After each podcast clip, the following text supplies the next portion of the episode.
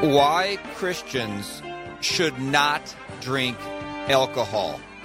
That is the topic we'll discuss today, right here on the Christian Worldview radio program, where the mission is to sharpen the biblical worldview of Christians and to share the good news that all people can be reconciled to God through faith in Jesus Christ.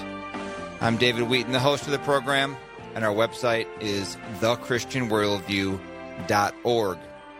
Well, thank you for joining us today as we discuss why Christians should not drink alcohol. Now, take note that the program title does not say why Christians shall not drink alcohol, but rather why they should not drink alcohol. So, what's the difference? Well, shall not is an all encompassing prohibition, like the Ten Commandments, shall nots with regard to murder, adultery, lying, etc. Should not is an exhortation to be wise and very cautious. In other words, it is better and safer for Christians to not drink alcohol because of the spiritual, physical, and testimonial perils. And we'll get into that in the program today. Now, once upon a time, American evangelical Christians steered clear, mostly, of alcohol. And today it has become mainstream within the evangelical church. Our guest today, Lisa Anderson, director of Boundless and Young Adults for Focus on the Family, wrote a recent column entitled The Latest Buzz Around Christians and Alcohol. And she describes the scene in evangelicalism today of mom parties getting together with her kids and sipping wine and church events advertising pub crawls and beer and wine tastings and Bible studies with brew. These kinds of things are becoming increasingly more prevalent. So we hope you'll enjoy and gain from this program today as we discuss why Christians should not drink alcohol. Let's get to the first segment with Lisa Anderson. Lisa, it's great to have you back on the program. I really thought you wrote an insightful article uh, recently entitled The Latest Buzz Around Christians and Alcohol. And I just want to start up by quoting a couple paragraphs uh, from your column. You talk about your family background, then you say, I believe that a correct interpretation of Scripture prohibits drunkenness not drinking. I grew up in a alcohol free home and it was just fine. I respected my parents. I didn't feel like I was missing out. Then you go on to say, but here's what I think is weird. Lately, I've seen a lot of Christians get super pumped about alcohol. I'm hearing more people talk about it, and I'm seeing more people drink it more often and in greater amounts. It's not that alcohol is in their lives, it's that it's become more central to their lives. It's a focus of many of the things they do, and then you give a few examples. You say one of my friends was part of a play group of Christian moms and their kids. The kids played while the moms drank wine. The gathering never happened without booze. Example number two I've seen church events advertised that are centered around drinking, pub crawls, beer and wine tastings, or brew nights coupled with small group Bible studies or hymn sings. Example three I've been to several parties hosted by Christian friends that had alcohol as a main event, coolers of drinks, an open bar, alcohol involved games, and more. Then you go on to say alcohol is being used more and more as a coping mechanism. It's become more acceptable to need to go out for margaritas after a long week at work or have a glass of or bottle of wine because I got dumped or I have a tough conversation or task coming up or am lonely or bored. A fellow believer told me he always drinks at least a little bit at parties because he likes himself better that way. Now, as I read those paragraphs in your article, Lisa, I thought I had to keep on going back to, see now, is she talking about Christians or is this just general society? And I, I go back and you were talking about Christians and I think specifically evangelicals. So, why has drinking become much more prevalent and a focus for evangelicals? I think it's weirdly become kind of a, a, cultural thing in the sense of, you know, for some people it's become the pendulum swing of you know, a person like myself who grew up in a total teetotaling household where really both of my parents believed that it was not right for Christians to drink under any circumstances. And so, and like I say in my article, I happen to disagree with them, but I see a lot of great reasons for Christians to not drink. But you mentioned I live in Colorado. Colorado is known as a, as a, a beer brew capital, craft beers. I mean, there's just a lot going on here around beer and alcohol and stuff. And I think people buy into that. They get into the culture. They get into it as a hobby, um, which I know a lot of people do related uh, to wine and beer. And so then it just kind of becomes this argument of, well, you know, we're going to be relatable to people or it's just a fun thing to do. It's something to be knowledgeable about. It's something to just kind of show that you can be a Christian but not be one of these legalistic quote unquote weirdos.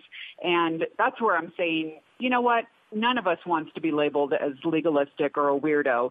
But at the same time, we are called to be sober minded. We are called to be sensitive to the spirit and we're called to be wise in all of our interactions and our dealings, both with people and with substances.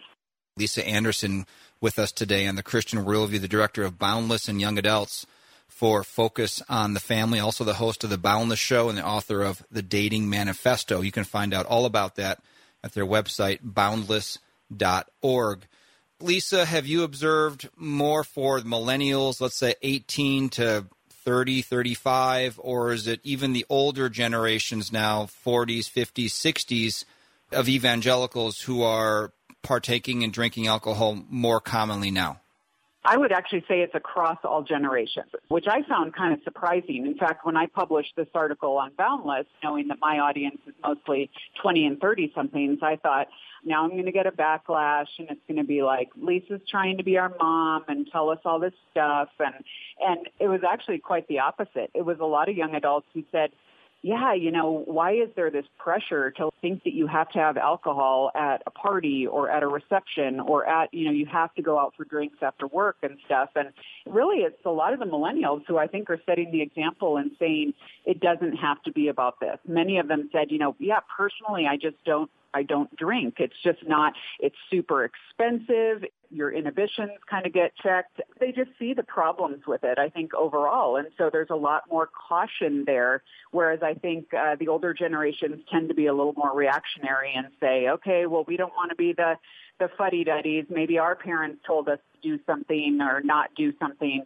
The moms group, stuff like that. I think we're seeing that more trend towards the Gen Xers and beyond even. I've definitely heard about those kinds of situations as well becoming more common.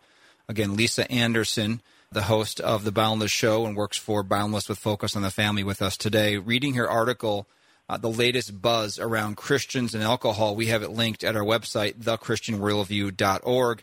Want to read another paragraph? You say, again, drunkenness is a sin, and I'm not saying drinking is, but line drawing isn't the issue here. We focus on, quote, not being drunk and in our minds picture someone passed out in an alley or, or hanging over the toilet at a frat party. We justify getting, quote, tipsy because, quote, that's not really drunk. We pat ourselves on the back for staying overnight at a friend's house after drinking because, quote, better safe than sorry. The Bible says a lot about sin, you write, but the Bible also says a lot about other things that come into play when drinking alcohol. And here are these three things you mentioned, like you to talk about things like self control, wisdom, and idolatry. Maybe you could explain what you mean by those three things. Yeah, sure. I mean, I think first of all, self-control, a lot of people will think of, of things like alcohol when they think of self-control and this idea of, well, I'm self-controlled, meaning I'm not just going out and partying and being like some kind of college student. But the fact is, we're called to have self-control in a number of areas of our lives self-control is actually listed as a fruit of the spirit means it's something to be sought after and pursued. And one argument I make, David, at the end of the article is let's not just say, oh yeah, the one thing Christians need to focus on is alcohol consumption. There are there are at least two or three things in my own mind that are much more of a struggle for me than alcohol, and I need to fill in the blank with those things. So anything that is uh, where we are out of control, where we are not under the influence of the Holy Spirit and uh, God's gospel through God's word, uh, needs to be cautionary. You know, we are told in Titus 2 to live self-controlled, upright, and godly lives then I would say, you know, wisdom. Are you in the Word of God taking direction for your daily life from the things that we know are true and mm-hmm. unchanging? And that comes straight out of God's Word. So we have to have wisdom in areas that brings in sensitivity, like say the scriptures that talk about we shouldn't be a stumbling block to others.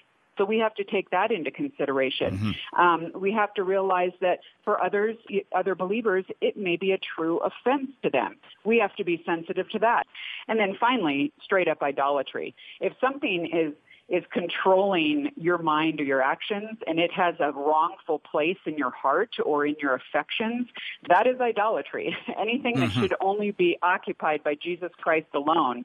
Um, if something else is there, meaning you've got to have that drink to to calm down after a long week or you need to have that drink to be more fun or a more interesting person then there are wrong motives there at play. And um you know i just want to use as an example like i just said anything else. For me I need to look and say, uh, what's happening with my smartphone? Like for me, that's a great example where I could draw all the parallels of why is it when I hear that buzz, I have got to check my phone. Mm-hmm. I've got to be on social media. It has taken a wrongful place in my life, and I am needing to take steps to break its hold on me and my time and my attention.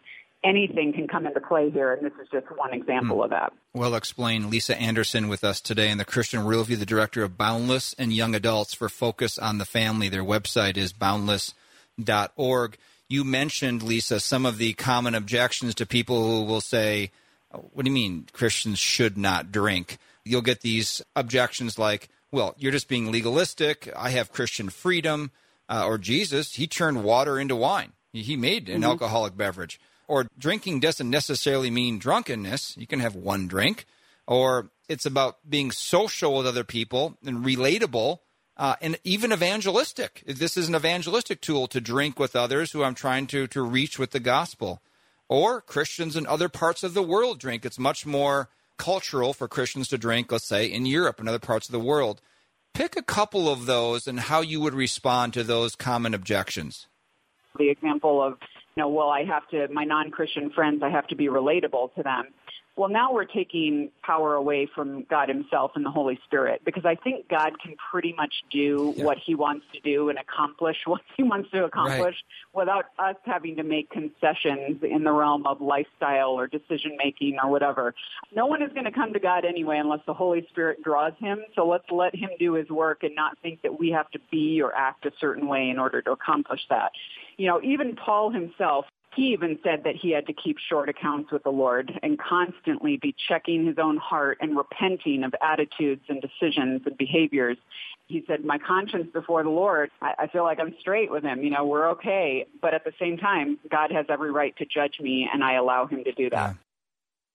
Okay, you're listening to an interview with Lisa Anderson. She is the director of Boundless and young adults at Focus on the Family. Their website is boundless.org. She's also a radio host of the Boundless program, author of the Dating Manifesto. You can find out much more about that by going to boundless.org. We have much more to get to on this topic today of why Christians should not drink, not shall not, but should not drink. We're going to get into lots more um, points as to how to be wise with regard to alcohol and uh, things maybe for you to consider that you have never considered before, both for people, Christians who actually do drink, what they should consider, and attitudes for people who don't drink, how they view people who do. So hopefully this will be helpful today here on the Christian Worldview. We're coming up uh, to our first break, so we'll take our first break and then we'll come back and discuss much more. We're also going to be announcing uh, two of our events. Well, we are announcing actually two of our events coming up in September uh, the Christian Worldview Speaker Series. Our next one is Sunday, September 15th. And then the Christian Worldview Golf and Dinner event Monday, September 16th. We'll be telling you much more about that during the, the ad breaks and also in the coming weeks in the program. But get those on your calendars. We'd love to see you there. More after this. David Wheaton here to announce two events this coming September.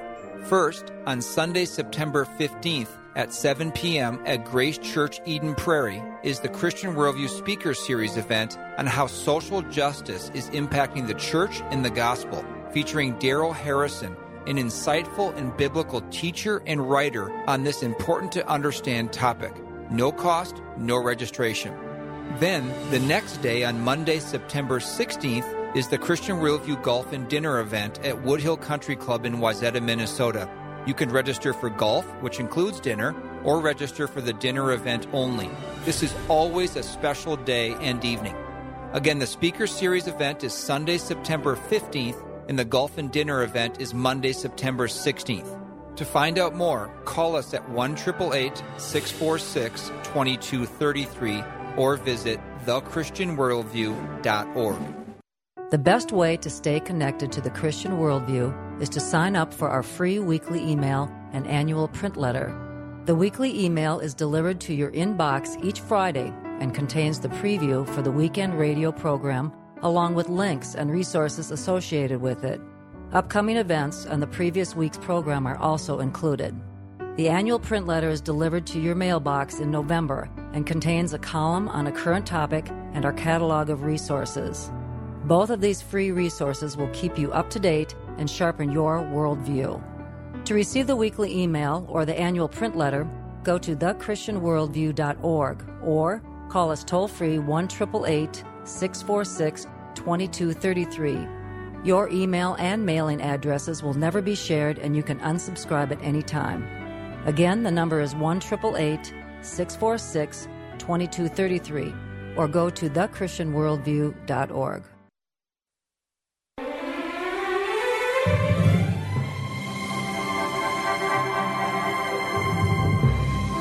to think biblically and live accordingly. That is what we strive to do each week on the Christian Worldview radio program. I'm David Wheaton, the host. Our website is thechristianworldview.org.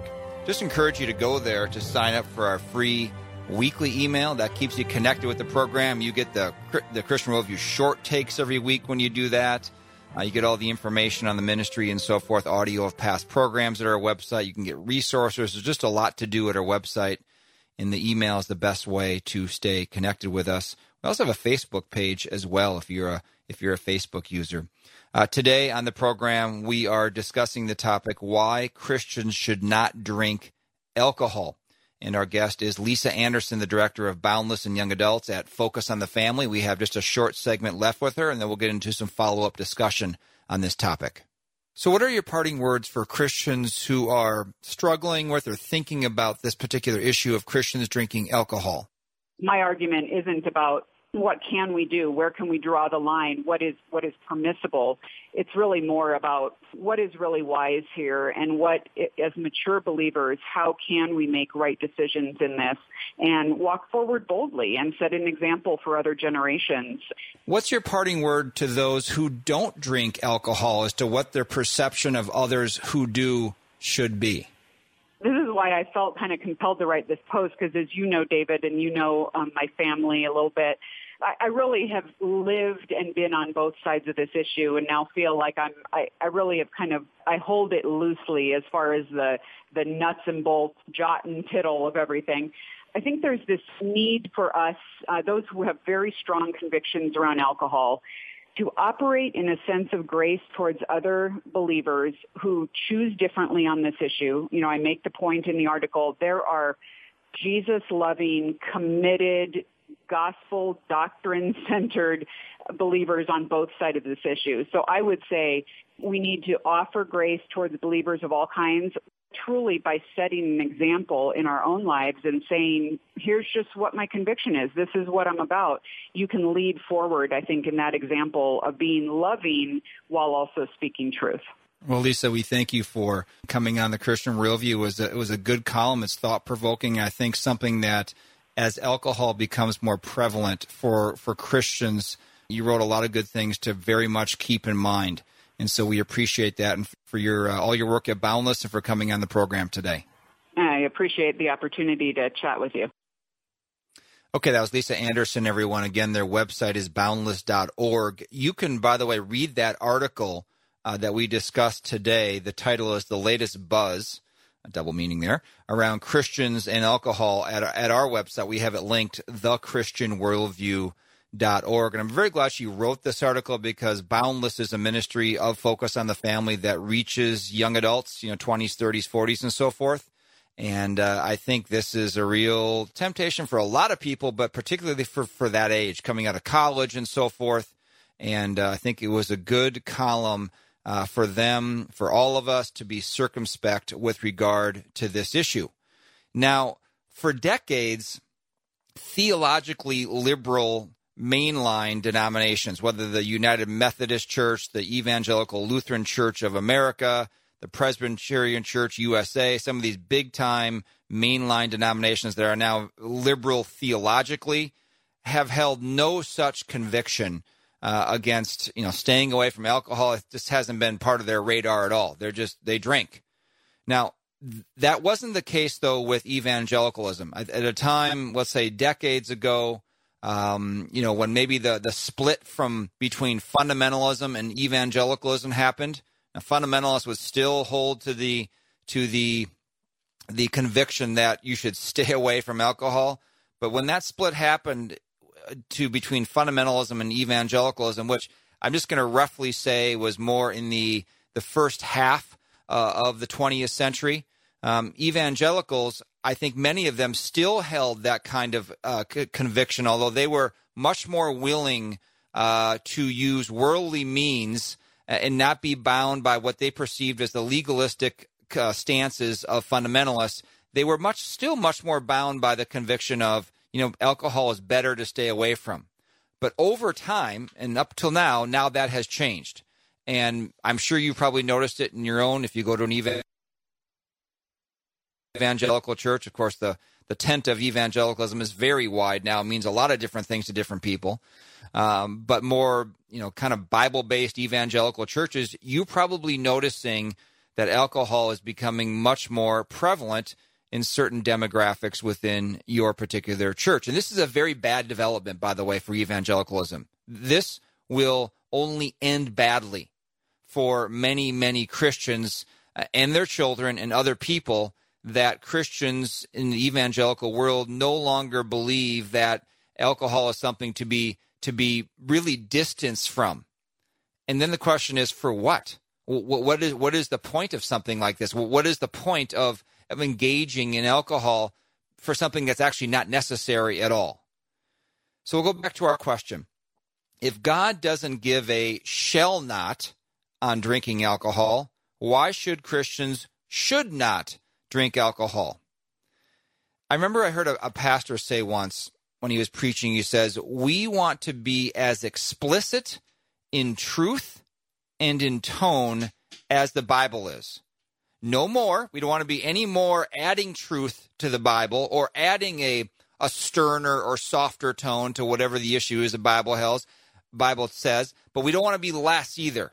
So, in other words, what does God's word say and how is it said? That's that's the line we always find uh, on things. We don't want to soften the truth, and we don't want to harden the truth too much. We don't want to soften the tone any more than the Bible does. And we don't want to harden the tone any more than the Bible does. We want to be as explicit in truth and tone as the Bible is, no more and no less. So that's what we're going to try to do as we go over some of the considerations about why Christians should not drink alcohol. So here's what the Bible says. We're going to look at a number of different passages, some different things uh, that I think can be helpful to understanding where we should land on this particular issue. Of course, the most probably the most well-known passage in the New Testament on this issue comes from Ephesians chapter 5. The most black and white, let's say, portion of scripture on this issue with regards to alcohol comes from Ephesians chapter 5. Let's start in verse 16.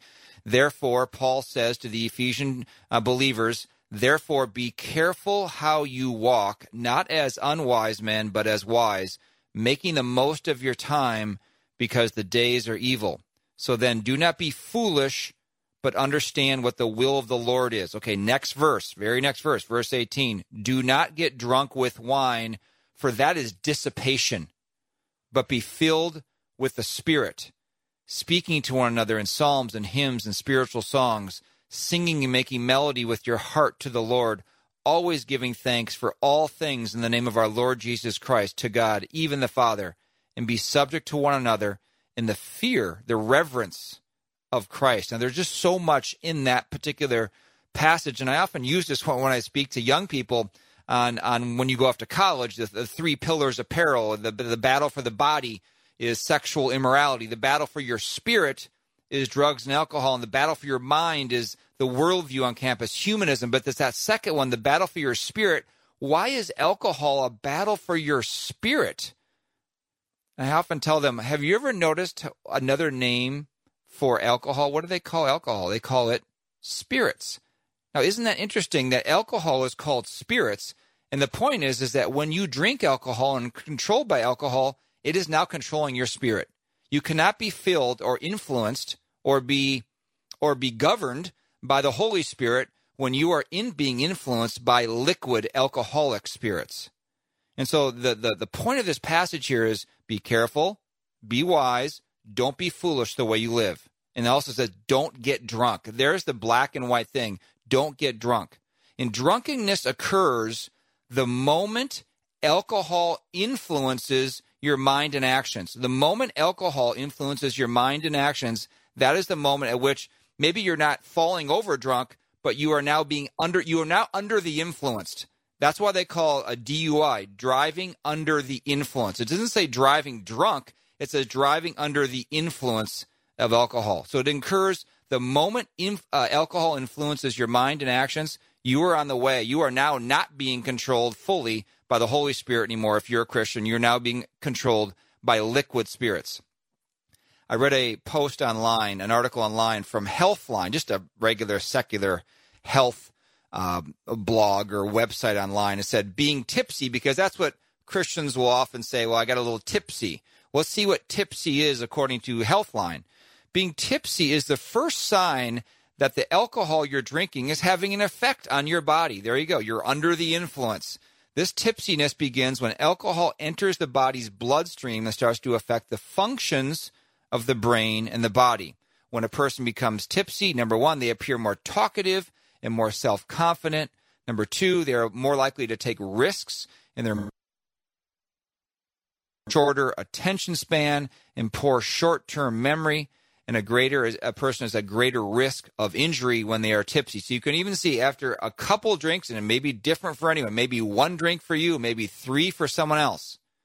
When you become tipsy, don't consider like, oh, I got to be falling. I don't get drunk, falling over drunk. You know, like Lisa was saying, throwing up in the toilet. No, that's not even what the scripture is saying here. Is don't get drunk, with, don't be influenced by alcohol, but be filled instead with the Holy Spirit as Christians should be. Okay, next next segment we're going to get into why there's such an attraction to drink all drink alcohol for something that's not necessary. After all, there's lots of other beverages you can drink that aren't alcoholic. Why do people, why do Christians drink alcohol? What is the point of it? And then what about the impact it has on other people when you drink? We'll get into that. That's all next coming up on the Christian Worldview radio programs. We talk today about why Christians should not drink alcohol. I'm David Wheaton. We'll be back right after this.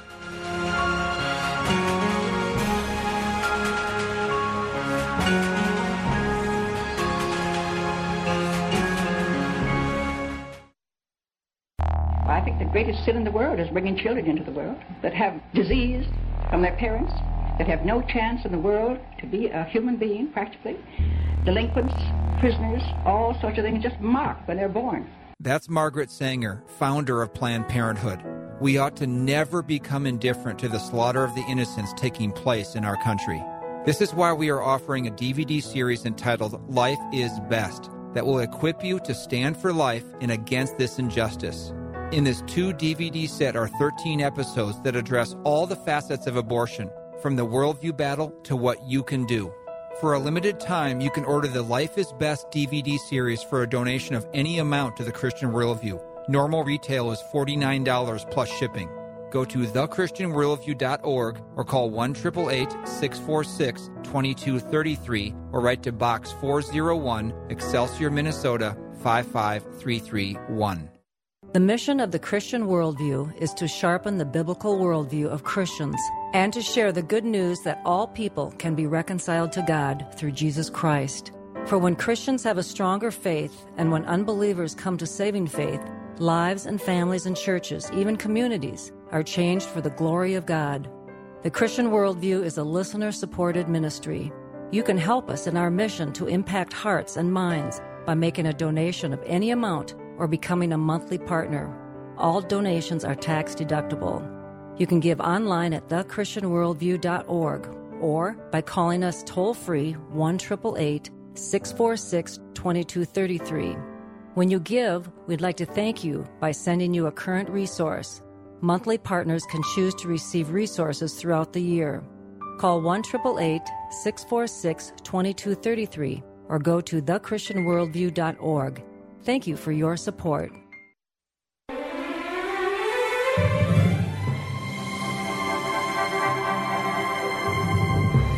All right, back on the Christian Worldview radio program. I'm David Wheaton, the host. Our website, thechristianworldview.org, where we have now, I think we have information on our uh, fall events, mid September events, the Christian Worldview Speaker Series. That's going to be Sunday, September 15th, Grace Church, Eden Prairie.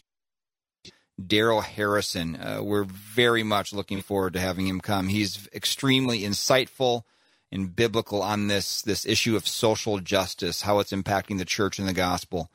Uh, he's going to be here, and we're looking forward to him. Uh, that's a free event, no registration, no cost. That's on Sunday, September 15th.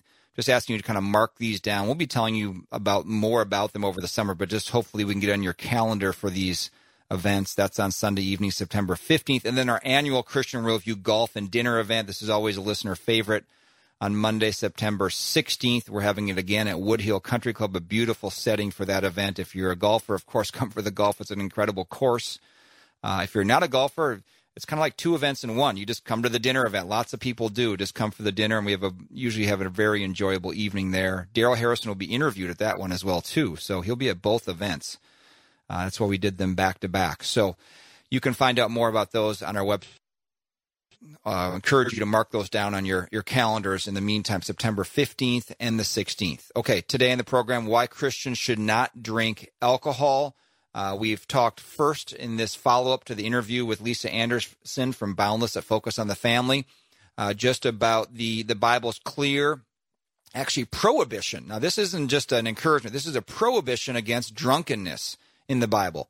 And we talked how drunkenness is not just maybe what we think it is all the time. Drunkenness is anytime you're influenced by alcohol, as it says in that particular passage in Ephesians 5. Don't get drunk with wine, for that is dissipation, but be filled with the Holy Spirit when you're sober, or the second that you're influenced by alcohol, now you're pushing the Holy Spirit to the side and you're being influenced by those liquid spirits. Now, just as a little rabbit trail here, I think it's very interesting. The Bible always got God's word always does things for a reason. Verse 18 is don't get drunk with wine, but be filled with the Spirit. Next verse, verse 19, speaking to one another, it goes into music, speaking to one another in psalms and hymns and spiritual songs, singing and making melody with your being drunk to music. I'll just say this as a little rabbit trail, isn't a little aside.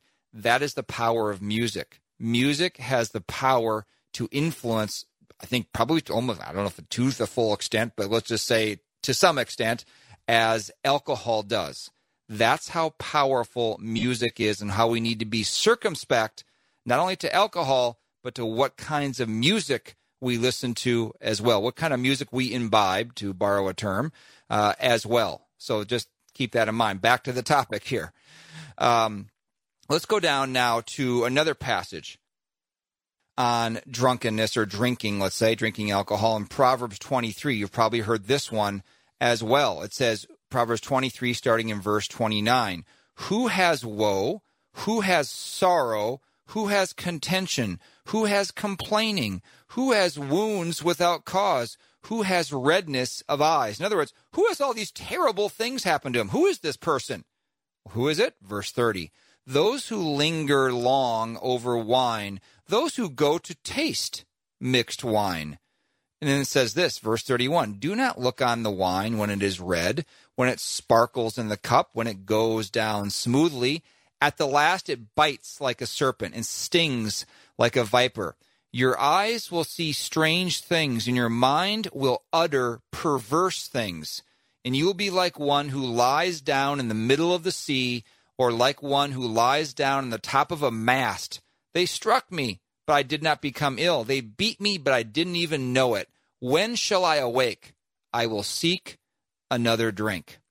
And this passage, I think, communicates the allure of the, the sophistication uh, and the self centeredness, actually, of drinking alcohol. In other words, there's this, there's this sophistication that I'm, I'm old enough for this. I'm a mature adult. I can do this. I'm I'm relevant to kind of what's going on around me. I'm not an outlier. I'm not on the fringes. I'm not a teetotaler. I can handle this.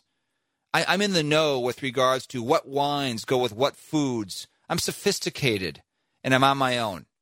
There's, and I'm not saying that's everyone who drinks, but there's certainly that mentality. There's that peer pressure to this. Even not just when you're 19 years old and going off to the college campus, by the way, there's this subtle peer pressure, maybe not so subtle peer pressure, even in adulthood, 30s, 40s, 50s, 60s. Like if you hold a, a gathering in your house and you don't drink and you don't serve alcohol, like what's what's wrong with you? Are you some like freak? Like what? What are you like? Some legalist? Some some person that you know? Are you what are you afraid of or something? It's just crazy. You know, we we hold our speaking of the golf and dinner event, we do our golf and dinner event as a non-alcoholic event for a lot of the reasons we're discussing today. Not because we said we think the Bible says thou shalt not drink, because we think the Bible would wisdom would lead us to believe conclude that you should not drink. And so that's why we hold that. And you know what's interesting? We get many favorable comments actually from people who are like, "Yeah, thanks thanks for doing that." Even from unbelievers at the club. When, when we first talked to them about this, that we're not going to do a an alcoholic event. I mean, that's a big loss of revenue, potential revenue for them. Money is made. Money is money is to be made when alcohol is served. People will pay a lot of money to drink alcohol. But the surprising thing to us was the club, and I'm not sure exactly why, I'm just surmising this. They were like, no problem, that's fine. I think partly the reasons could be is that when people come to these kinds of events and their alcohol is being served and they drink too much, you know what causes a, a problem for? The club. They're dealing with a bunch of people who are under the influence, and the event goes south. And so, just a little sideline example that, yeah, some people might perceive uh, or see you as being an outlier, but some people are going to think that's a smart thing to do. And those people are probably people who have negative experiences with alcohol in the past. So, alcohol has this, this lure of, of sophistication and autonomy. But there are endless examples of those who have been overcome by it. Not only people in modern day, even pastors overcome by it, but look at the examples of Scripture, like Noah. Noah, after the flood, comes out of the ark and he gets drunk. And there's this big scene about one of his sons uncovering his nakedness. He is doing things he should have never been done if he hadn't been drinking. There's the example of Lot, Abraham's nephew. He escapes God's judgment of Sodom and Gomorrah.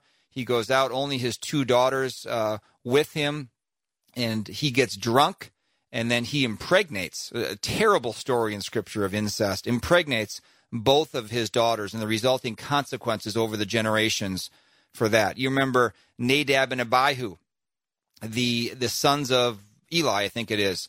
They were priests. And, the, and they were they were they were went into the tabernacle, tabernacle and they were known as burning quote strange fire. They were worshiping God the way they wanted to worship God, according to their own uh, designs. And yet, what does it say about them? That they were constantly eating and gluttonizing and drinking alcohol. Tons of examples, uh, both in modern day and in scripture, of the negative side of drinking alcohol. Okay, now to the next point. We've gone from thou shalt not be drunk or influenced by alcohol uh, to why people get involved in it, the bad examples of it, now we get into kind of what's the point of it. 1 Corinthians chapter 6. All things are lawful for me, Paul writes to the Corinthian believers, the church that was in disarray. All things are lawful for me, but not all things are profitable. All things are lawful for me, but I will not be mastered by anything. And he gives the example of food. Food is for the stomach, and the stomach is for food. That's the purpose of it.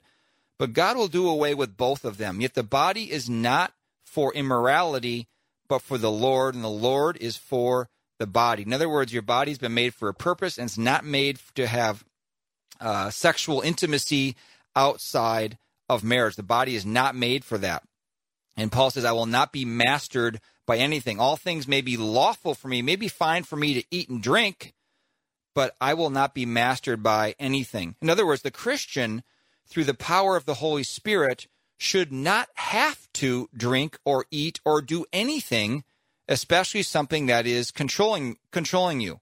So if you're someone who is a believer and you drink, I think you should ask yourself this question. You should test yourself according to Paul's um, words here about not being mastered by anything. If you drink, see what it's like for you not to drink for one month or a couple months. What is that like to you? Are, are you feeling totally fine about that? That's just no problem at all. If that's the case, you're probably not even close to being mastered by it. But if you're struggling to go a week, um, boy, I'm trying to do this. This is a little harder than I thought to go a month, to go two months. You should be able to go as long as you want without taking a sip of alcohol. Then you know you're not being mastered by it.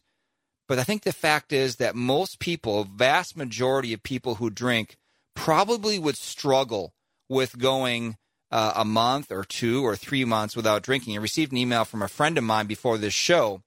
And when he saw the topic, he said, It has been my experience that people who hate these types of programs love alcohol more than they think. To those folks, I say, if you told me to give up, like, let's say, celery for a year, I would have no problem with that. So why don't you give up alcohol for just one month? And then when you when when there's a resistance there, you suddenly see that their their lack of mastery over it is exposed. Then he went on to say, My father was a world class drunk. And this is what you will hear from people who have really experienced alcohol in a bad sense. My father was a world class drunk, a brilliant man who was shackled to a bottle and threw, and threw everything away to pursue his first love, which was tragic. He chose scotch over his beautiful wife, my mother, which was a terrible choice. I've seen the power of alcohol. Whatever it offers, it isn't worth it. Boy, if we don't listen to that admonition, uh, I don't know uh, what we will listen to. That's someone who's experienced it firsthand. And yet we have one more segment coming up for a little more persuasiveness as to why Christians should not drink alcohol. More coming up on the Christian Worldview after this. I'm David Wheaton.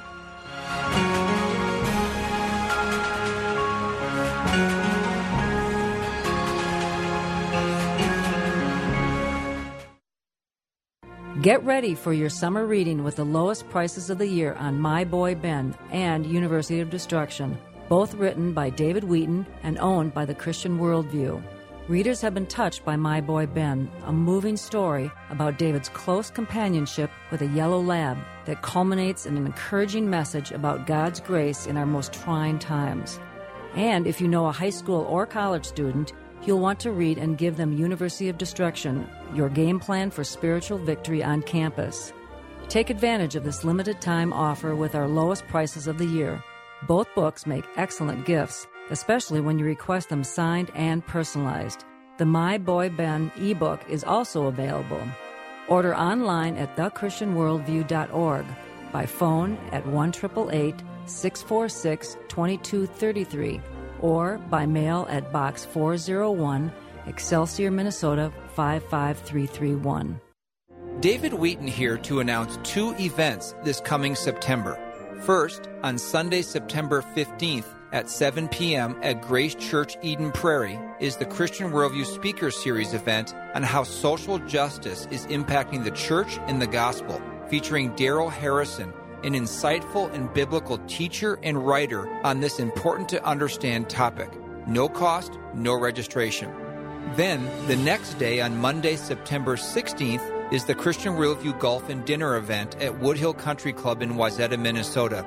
You can register for golf, which includes dinner, or register for the dinner event only. This is always a special day and evening. Again, the Speaker Series event is Sunday, September 15th and the Golf and Dinner event is Monday, September 16th. To find out more, call us at 1 646 2233 or visit thechristianworldview.org.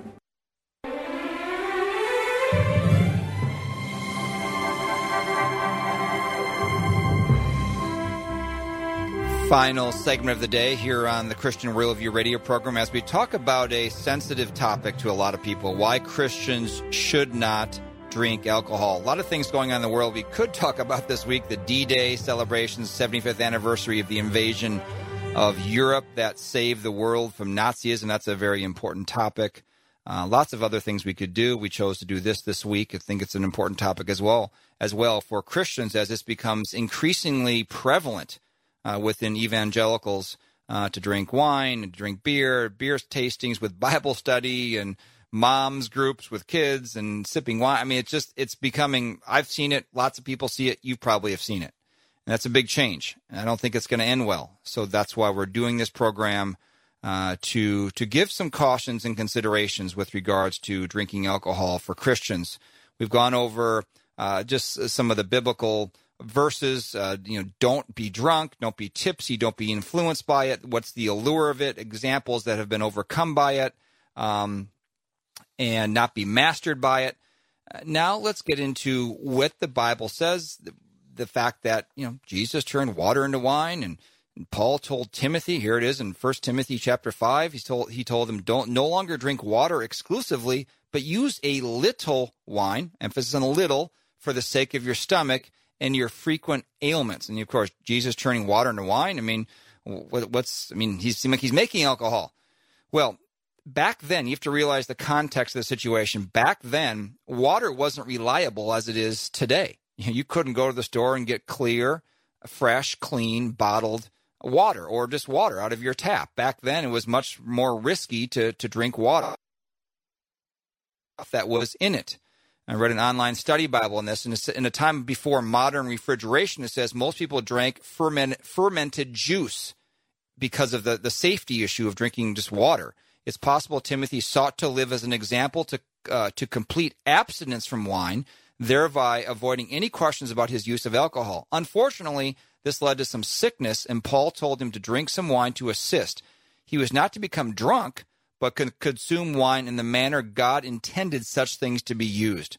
While even Jesus turned water into wine in his first recorded miracle, other biblical passages speak about the caution believers should use in drinking alcohol and the importance of considering the needs of others in this area, which then leads us to probably the most important thing to consider when we choose to drink alcohol it comes from 1 Corinthians 8 and Romans 14. 1 Corinthians 8 says, uh, but food will not commend us to God. We are neither the worse if we do not eat, nor the better if we do eat. You're not sanctified, more sanctified if you don't drink alcohol. That that's that's the point to be to be heard here. You're not a you're not a holier Christian if you don't drink. Let's make that clear. But here's the next verse, verse nine. Take care that this liberty of yours does not somehow become a stumbling block to the weak. Now, he uses the example of eating food sacrificed to idols, but the example of drinking alcohol could be exactly the same. For if someone, another person, another believer, sees you who has knowledge dining in an idol's temple or drinking alcohol, let's say, will not his conscience, if he is weak, be strengthened to eat things sacrificed to idols or drink alcohol? For through your knowledge, for your, through your own conviction, he who is weak is ruined the brother for whose sake Christ died. And so by sinning against the brethren and wounding their conscience when it is weak, you sin against Christ. Therefore, if food or drink I'll add in causes my brother to stumble, I will never eat meat or add in drink alcohol again, so that I will not cause my brother to stumble. Real quickly says the same thing in Romans chapter 14. Let us not judge one another, but rather determine this, not to put an obstacle or stumbling block in a brother's way. I know and I am convinced in the Lord Jesus that nothing is unclean in itself. In other words, maybe it's not wrong to drink. You could insert that in there. But to him who thinks it is wrong, to him it is unclean. For if because of food, I'll add in drink, your brother is hurt, you are no longer walking according to love. Do not destroy with your food, I'll insert drink, him for whom Christ died. Therefore, do not let what is for you a good thing be spoken of as evil. For the kingdom of God is not eating and drinking, but it's righteousness and peace and joy in the Holy Spirit. 1 Corinthians 8, Romans 14. The biggest reason why I think Christians should not drink alcohol is this one. Because you may have incredible self control. You may never drink to the point where alcohol influences you in the slightest way or even slightly alters your spirit. You may have full liberty.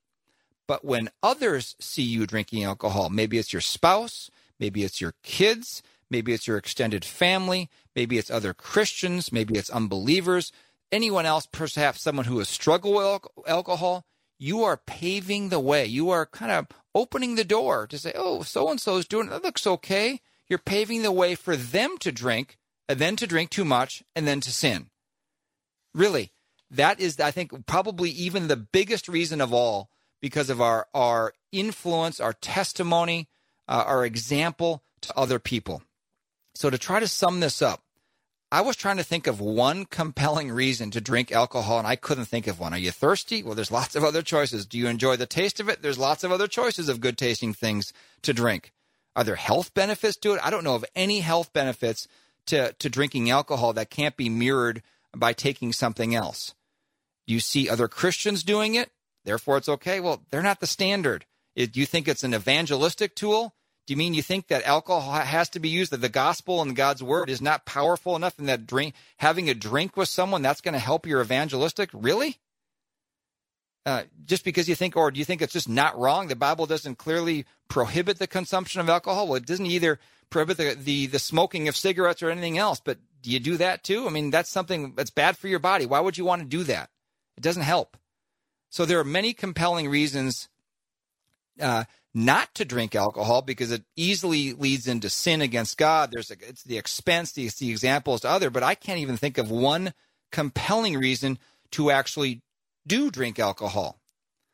But let me just give a little qualifier, a little disclaimer here at the end of the program. If you have heard the whole program today and still continue to drink alcohol, please know that you are not going to throw me off by doing so. You're not going to lead me to drink. I will not look down on you. I will not separate from you even unless you're getting drunk regularly in front of me. But I will also not think that I'm holier than you because you drink and I don't. One's, as I mentioned earlier, one's not sanctified by doing something or not doing something. That's works righteousness. Sanctification comes through the work of the Spirit in our lives when we surrender to and obey the word when we become more like Christ. So don't worry about me or anyone else, hopefully like me, who thinks like me, is going to look down on you. But I will wonder what is the point of your drinking? Because I can't think of one compelling reason that a Christian should drink alcohol. I can't think of one. And if you have one, you can certainly email me at feedback at thechristianworldview.org. I'm very thankful as we conclude today that my parents did not drink. We never had it in our home. They never gave it gave it to me to taste as a child. I never developed a taste for it as an adult, and I have no desire for it now. And I'm very thankful for that. But I do feel the kind of the subtle peer pressure in certain situations, like, oh, you don't drink. You know what? That's just part of being a believer. That's nothing compared to the persecution and suffering that Christians face all over the world.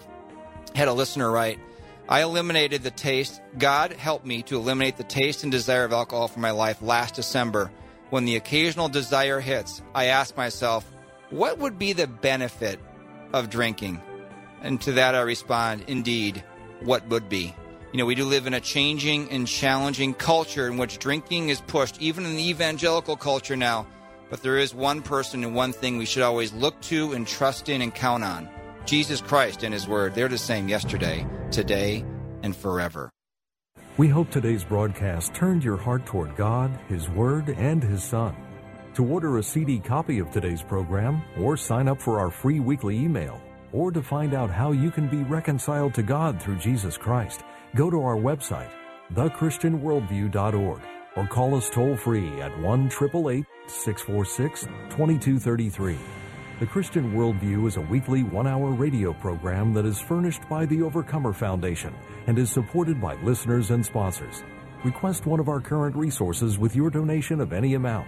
Go to thechristianworldview.org or call us toll free at 1 646 2233 or write to us at Box 401, Excelsior, Minnesota 55331. That's Box 401, Excelsior, Minnesota 55331. Thanks for listening to the Christian Worldview. Until next time, think biblically and live accordingly.